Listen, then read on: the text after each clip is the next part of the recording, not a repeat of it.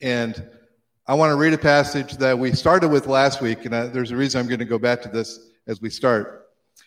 But in the Sermon on the Mount, uh, before we pray, we'll, let's read this together. And uh, can I ask you just to stand as we read the word here, please? Jesus tells us in Matthew 5 Do not think I have come to abolish the law or the prophets. I have not come to abolish them, but to fulfill them. For truly I tell you, until heaven and earth disappear, not the smallest letter, not the least stroke of a pen, will by any means disappear from the law until everything is accomplished. Therefore, anyone who sets aside one of the least of these commands and teaches others accordingly will be called least in the kingdom of heaven, but whoever practices and teaches these commands will be called great in the kingdom of heaven. For I tell you that unless your righteousness surpasses that of the Pharisees and the teachers of the law, you will certainly not enter the kingdom of heaven. And then he goes on to explain and teach. You have heard it was said to the people long ago, You shall not murder, and anyone who murders will be subject to judgment. But I tell you that anyone who is angry with a brother or sister will be subject to judgment. Later on in this chapter, you have heard it was said, You shall not commit adultery. But I tell you that anyone who looks at a woman lustfully has already committed adultery with her in his heart. And then he ends this chapter in verse 48 with this Be perfect, therefore, as your heavenly Father is perfect. Father, as we uh, look to your word, we pray that you would help me to speak the very words of God as much as any human can. God, I pray that you would do that and that you would help us. You would give us ears to hear, eyes to understand uh, the meaning of this, and a heart that applies it. Lord, only you can do this, but we know that you can and that's your desire, so we pray with confidence that you glorify yourself by furthering your kingdom through what happens here this morning. Thank you, Father. Amen. Please be seated. So, after last week's sermon where I talked about Jesus fulfilling the law, uh, a woman, one of the church members, emailed me with a question Does this mean we don't have to obey the Ten Commandments or the old, all the Old Testament laws? Can we lie or cheat or do whatever? I'm so confused. And I think that confusion is pretty normal. After all, there are 613 commandments in the Old Testament, uh, 613 laws, of which the Old Testament I'm, I'm sorry, of which the Ten Commandments are a summary. So, do we have to obey the Old Testament or not? After all, the commandments are, Ten Commandments are part of that law. So, do, do we only have to obey some of the law and not all of it? How do we know which ones? I think a lot of Christians are confused about that. So, I kind of made a decision early in the week as I began thinking through the sermon to instead of going straight on to the next part of Matthew 5, to kind of address this question because Jesus is going to teach the meaning of the law. But before we get there, it might be good for us living after the, the cross of Jesus to say, all right, does this apply to us? Do we have to do this? So I'd like to address a question, the broader question of Christ, of the Christian's relationship to the whole of the, of the Old Testament. Why don't we obey all those laws, for example? When Jesus said, you know, i have come to fulfill this, and and don't disregard the commands. Maybe we can best sum up the tension here by listing three statements about this that seem to be very much in contradiction to each other. One, Jesus came to fulfill the law. Second, Jesus came to teach the law. Third statement, Jesus came to abolish the law. Which of these statements is true? Well, all of them, at least in a sense. That's what we want to talk about. So, to begin, we're going to ask this question Why was the law given? What's the purpose of the law of the Old Testament? And we're going to look at a passage in Galatians 3 that kind of talk about this in a second. But let me just summarize what I think the New Testament teaches us about the law of the Old Testament. So there are at least, I think, four reasons. First, to show Israel how to be holy before God. So the law was given to Israel as they were about to go into the promised land, it is to be a covenant, a legal document between them and the Lord. So this was a, a legal document, and it would be recognized as standard form in, in the ancient Near East. But the laws were not just chosen at random. They showed Israel what it means to live before and with a holy God, to be holy like God, at least in the time and the place in which they lived. Perhaps this is best summed up in Leviticus. In Leviticus 19, a chapter of, of all kinds of, of, of laws.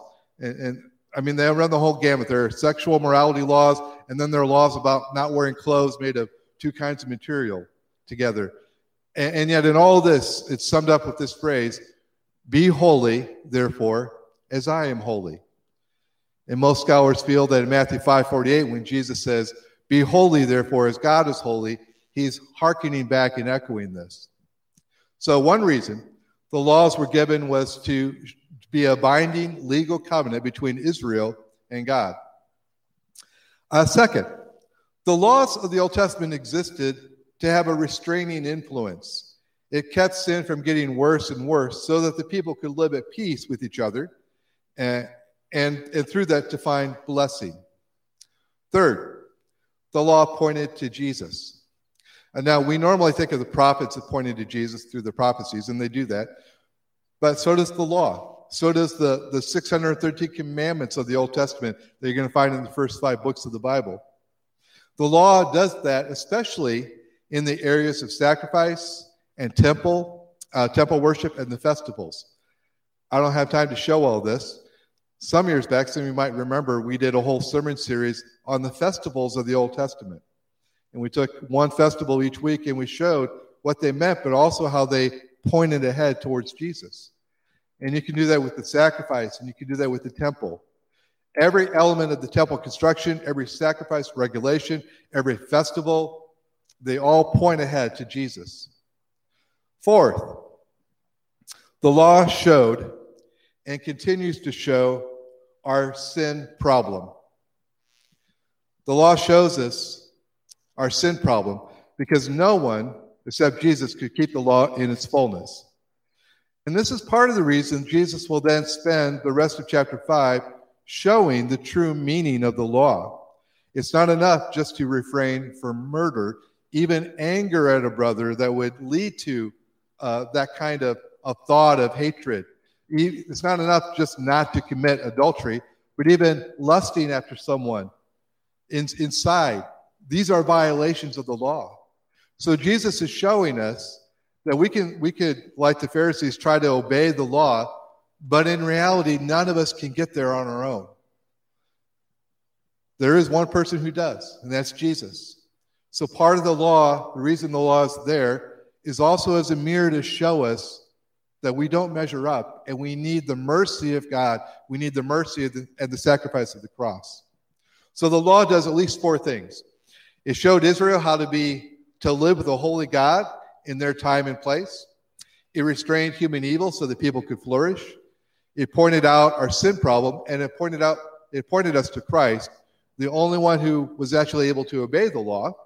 He was also the fulfillment of all the symbolism of the law. So Galatians 3 sums up a lot of this. Galatians is probably the fullest explanation of the Christian's relationship to the law. So this is just a part of that. Galatians 3 Paul writes, Christ redeemed us from the curse of the law. Interesting. He calls it a curse. He did this by becoming a curse for us, for it is written, Cursed is everyone who is hung on a tree. So he's talking about Jesus on the cross. He redeemed us in order that the blessings given to Abraham might come to the Gentiles through Jesus Christ, so that by faith we might receive the promise of the Spirit. Why then was the, was the law given at all? It was added because of transgressions until the seed to whom the promise referred had come, Jesus. Is the law therefore opposed to the promises of God? Absolutely, absolutely not. For if a law had been given that could impart life, then righteousness would have come by the law. But Scripture has locked up everything under the control of sin, so that what was promised, being given through faith in Jesus Christ, might be given to those who believe.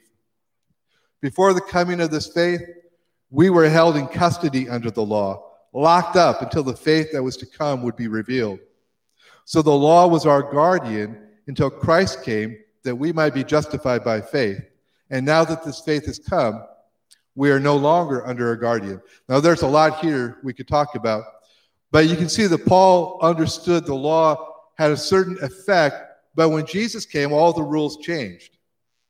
And it's no longer a curse. We've been redeemed from that. We're no longer under a guardian. We have received sonship now. So, with this background, let's ask this more specific question uh, What's the purpose of the law now for a Christian? Is it obsolete? Is it binding? Is it something else? Or ask this your own question Do I obey the Old Testament law? When I see the, the laws, the commands of the first five books of the Bible, am I doing that? Am I supposed to be doing that? Well, this is a question that requires a little bit of nuance. So I'm going to put it like this First, the law for Christians has been reformulated. It's not altogether abolished, but it is entirely transformed. Remember, the law for ancient Israel was a legal agreement specifying how to live in the, in the land before God. We are not part of that legal agreement. In a sense, when we read the Old Testament law, we are reading someone else's mail. All right? So, this is an example where the Bible is written for us, but not to us. And yes, the Ten Commandments are part of that legal agreement between Israel and the Promised Land. They are the prologue and the summary of the law. We are not part of that. However, we're not off the hook here. Like we can, well, it just means we can do whatever we, we want. As Paul says in Galatians uh, 6, the same book, in chapter 6, he says, You, my brothers and sisters, are called to be free.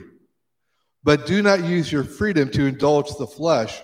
Rather, serve one another humbly in love, for the entire law is fulfilled in this one command love your neighbor as yourself. So, sometimes Paul describes this as the law of Christ to love others sacrificially and unconditionally, just as Christ has loved us and gave himself for us. If we do this, if you do this, you will fulfill the law of Christ. One way to put this, I, I put it like this, is simply the rule of love. There are lots of situations that we are faced with a choice, and there's no clear direction from the Bible about how to do that. Do I go to this college or that one? Do I major in this or that? Do I choose this career? Do, do I, you know, how do I vote? How do I, you know, how do I give? How do I do other things? And we're not going to find in the Bible specific guidelines on how to do most of that. What we do is this principle. What we do find is this principle, the rule of love. That is, what is, in this situation, the most loving thing I can do toward other people? That is not necessarily what they want, but what they need. As eternal beings, what's their deepest need? What can I do that will affect them and help them? Love looks at their deepest need and tries to give, if possible, towards that. Now, notice here. This is called the law of Christ, but it, the, the very concept of law has been transformed. In fact, to call it a law might be misleading. It's a law in the sense of being universal, like the law of gravity, but it's not a, a legal code for us. What, is, what does Paul say in Romans 12 1? There is no condemnation, that's a legal word, for those who are in Christ Jesus. So the law of Christ, the commands of the New Testament, are not a legal code for us like they were a legal code for the Old Testament. Rather, they have what I think is best described as a teaching role. They show us God's heart and mind. They show us our goal. They illustrate what it means to love God and love other people. So, for Christians, we are to follow the rule of love, the teachings and examples of the gospel and the epistles. This is simply what it means to be part of, of being a Christ follower, a Christian. This isn't what makes us a Christian. That's how we are to live after we become that. So, let's begin wrapping this up a little bit. Where does this leave us regarding the Old Testament law? I mean, those 613 commands. Uh, is the Old Testament law simply irrelevant for us now since we have the New Testament? No, not at all. Jesus spends the rest of chapter 5 teaching the meaning of the Old Testament law. Yes, part of that is to show us that we can't keep it, but part of the reason is he also warns us against being those who discard the law and teach others to do so also. So, how do we as Christians, though, who don't live in ancient Israel, how do we approach the Old Testament laws, especially after Christ? Well, I think it's helpful to think of three different kinds of Old Testament laws. Now, these are not God given distinctions, these are just practical ones, but I, but I think it's helpful to us. First, there are civil and temple regulation laws. For example, the law says when you sin, in fact, it seems to me when I read it, every time you sin, you're supposed to offer a sacrifice to God. And these are not uncostly things, these are not cheap little sacrifices. Uh, a bull, a lamb, you're supposed to go up to the temple and bring that to the priest, and he's going to offer that as a for forgiveness for your sins. Uh, you're supposed to go up to Jerusalem three times a year, the law says. One of those times, you're supposed to build a, a booth, a little tent like this or shelter, and live in that for a week. Now, here's the thing for the most part, you could not obey these laws if you wanted to. Why not? Why can't you? Well, there's no temple. There's no priest, there's no altar. You can't do these things. Uh, those things were destroyed in 70 AD, as Jesus predicted would happen. So there are a lot of laws in the Old Testament that we simply can't obey, even if we wanted to, because they're part of the temple worship or civil religion of Israel. Now, we find meaning in those, though, again, as I talked about, by understanding their symbolism. Those Old Testament festivals weren't random, they reveal something deep about the nature of God's redemptive plans. The, those sacrifices were not to bring a bull anymore, but they point us to Jesus. And even so, that principle of, of coming to God with a thank offering should, should, uh, should be in our heart. So that's one type of law. Second, you have uh, the moral laws of the Old Testament that are repeated in the New Testament. Out of the Ten Commandments, you may know how many are repeated in the New Testament? Nine. Very good. Uh, which one's not repeated? Sabbath day. Great. Thank you, uh, Addie. Yeah, the Sabbath day regulation is not repeated. All the other ones are. Do not lie. Do not steal. Um, do not uh, do not covet. So out of these, then, we, we understand these are still God's continuing guidance for us because they're repeated to us as New Testament Christians. Now, can we do all these perfectly and consistently? No, especially when we understand how Jesus intensifies and uh, internalizes these commands, right? But that's our goal. And they remain our goal and destiny. Our failures should lead us to confession and forgiveness and seeking the Spirit's power to do better. And then, thirdly, there are Old Testament laws that need to be reclothed in the garments of our culture. So these are laws that teach about God and his ways in some way and how to live in holiness and love, but they're very much oriented to the life situation of, an, of a Jew living in, say, 1000 or 1200 BC in Israel. What we need to do is strip the cultural baggage and keep the treasure inside that. Uh, a couple examples might serve best here. So, uh, one of the Old Testament laws, you'll see the reference there in your notes, says that when you build a house, you should build a parapet around the roof. How many of you, how many of us have parapets built around our, our roof at home? How many of us have any idea what a parapet is, right? A few. All right, it's just simply a small railing that keeps people from, from falling off an edge. Remember, in ancient Israel, they didn't have sloped roofs like this the rain wasn't nearly a problem and they didn't have the same kind of construction, you would have a flat roof and you'd have a house built out of, out of clay and stone, very little windows. So when you came home from work in the evening, guess where the coolest part of your of your living situation is going to be? Up on the roof. So a roof was basically serving as a living room. And this was God's way of helping them to say, be careful. There is a principle here to care for the needs and, and protect the, the weak, especially the children the elderly, those most likely to fall off something like this. So the kernel wrapped in the husk might be something like this the God cares for the safety of the weak and the vulnerable, and we should too, not only in our buildings and land, but in other areas of our life. So we look at that command, we don't try to build a railing around our roof now. But instead, we say, God, show me how I can care for the weak and vulnerable like you do. All right, another example. Don't work on the Sabbath. And this one's repeated several times in the Old Testament. Don't work on the Sabbath, which means from sundown Friday to sundown Saturday. Don't work, just worship and rest. And as you read the Gospels, you see this command was taken very seriously, and there was big arguments on how far you could walk on the Sabbath without being considered work and whatnot. Uh, there's arguments that Jesus could not heal on the Sabbath because that was a kind of work. Now, in the New Testament, though, not only is this commandment not repeated, but the New Testament Christians, even though they were all Jews at the beginning, began meaning to worship on Sunday, the first day of the week. They didn't mean on Sabbath, uh, likely because that was the day of the resurrection.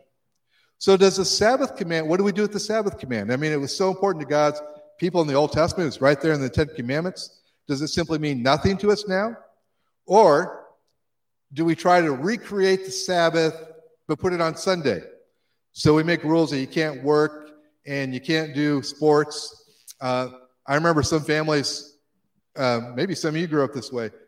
You couldn't do anything enjoyable on Sunday, basically. You couldn't watch sports. You couldn't do any sports on Sunday. Uh, basically, you, you went to church and you kind of read your Bible and you spent family time, but, but that was it. Everything else was off limits. Well, neither of those things. We are not to ignore the command or try to recreate it and just put it on a different day. Rather, we seek out the Sabbath principle and we try to live that out in our life. What's the Sabbath principle? I, I think you could sum it up like this God gave the Sabbath to remind us and teach us and live out this fact that we get the good things in life not by working harder, but because of God's gift and God's blessing. Work is good, but we can pervert that into thinking I need to work harder when the bounty of life is a gift of God. Therefore, we should set aside a good part of our time in the week to worship God and enjoy life with God instead of striving. We should set aside a good part of our time to worship God and enjoy life with God. Now, what does that look like then? Well, obviously, church should be part of that. And that's, we're commanded to do that in the New Testament. Don't give up meeting together, but do this more and more. Meet together more and more as you see the, the day of the Lord approaching in Hebrews. But probably on a daily level too. It means maybe I don't need to rush into work before I or school before I spend some time with God. Maybe I need to set aside some sacred time during each day to recognize that more important than what I do is what God has done for me and who I am because of that. That's recognizing the Sabbath principle and putting it into our own lives. Now, let me begin to sum this up then. We started this sermon with three statements Jesus came to fulfill the law, Jesus came to teach the law, and Jesus came to abolish the law. Do we see how, in a sense, all these statements are true? Jesus came to fulfill the law by abolishing the written legal code of law so that the true holiness of the law could grow through the Spirit in the heart of his followers. Let me say that again because it kind of sums up everything here. Jesus came to fulfill the law by abolishing the written legal code of law so that the true holiness of the law could grow through the Spirit in the heart of his followers. I'm going to conclude with this story that I heard that kind of illustrates this. A woman found herself in a marriage that had turned sour. Her husband, she found out, was a very exacting and demanding man. So much so that uh, every morning before he left for work, he would make a list, a written list of all the things he would want her to do for him and around the house uh, and the family each morning. And then each evening when he came home from work, he would sit down and go over the list, bullet point by bullet point, and there would be hell to pay if she did not do those things and do them what the way he wanted them to do. Now, in the course of time, the man died. The woman hated to admit it, but she was actually relieved. And sometime later, she married a man who was almost the exact opposite of her first husband. He was patient. He was kind. He loved her more than he loved himself, and he gave himself fully to meet her needs. And her heart began to blossom again. One day, several years after her marriage, she was going through some old clothes that she was about to give away, and she found in one of the pockets a folded piece of paper. And she began to unfold it with a tremble because she, she realized it was one of those lists that her first husband had made for her. One of those lists that would hover, hand, hover over her like a vulture each day. As she read the list, a startling and wondrous revelation came over her. She realized that she was now doing much of those same things and even more for her new husband and, and even more than the list. But she was doing these things as a freely chosen act of love for someone who had done so much for her. She was doing them not out of fear, but out of love and gratitude. What used to be a law list hanging over her head was now a love list in her heart. That's something like the Christian's relationship to the law and to the commands of God. Not a law hanging over us, there is no condemnation, but a way to love the one who has loved us far more than we could ever deserve or ever repay. This is a righteousness that goes far beyond the rule keeping of the Pharisees and the teachers of the law. This is what prepares us for heaven.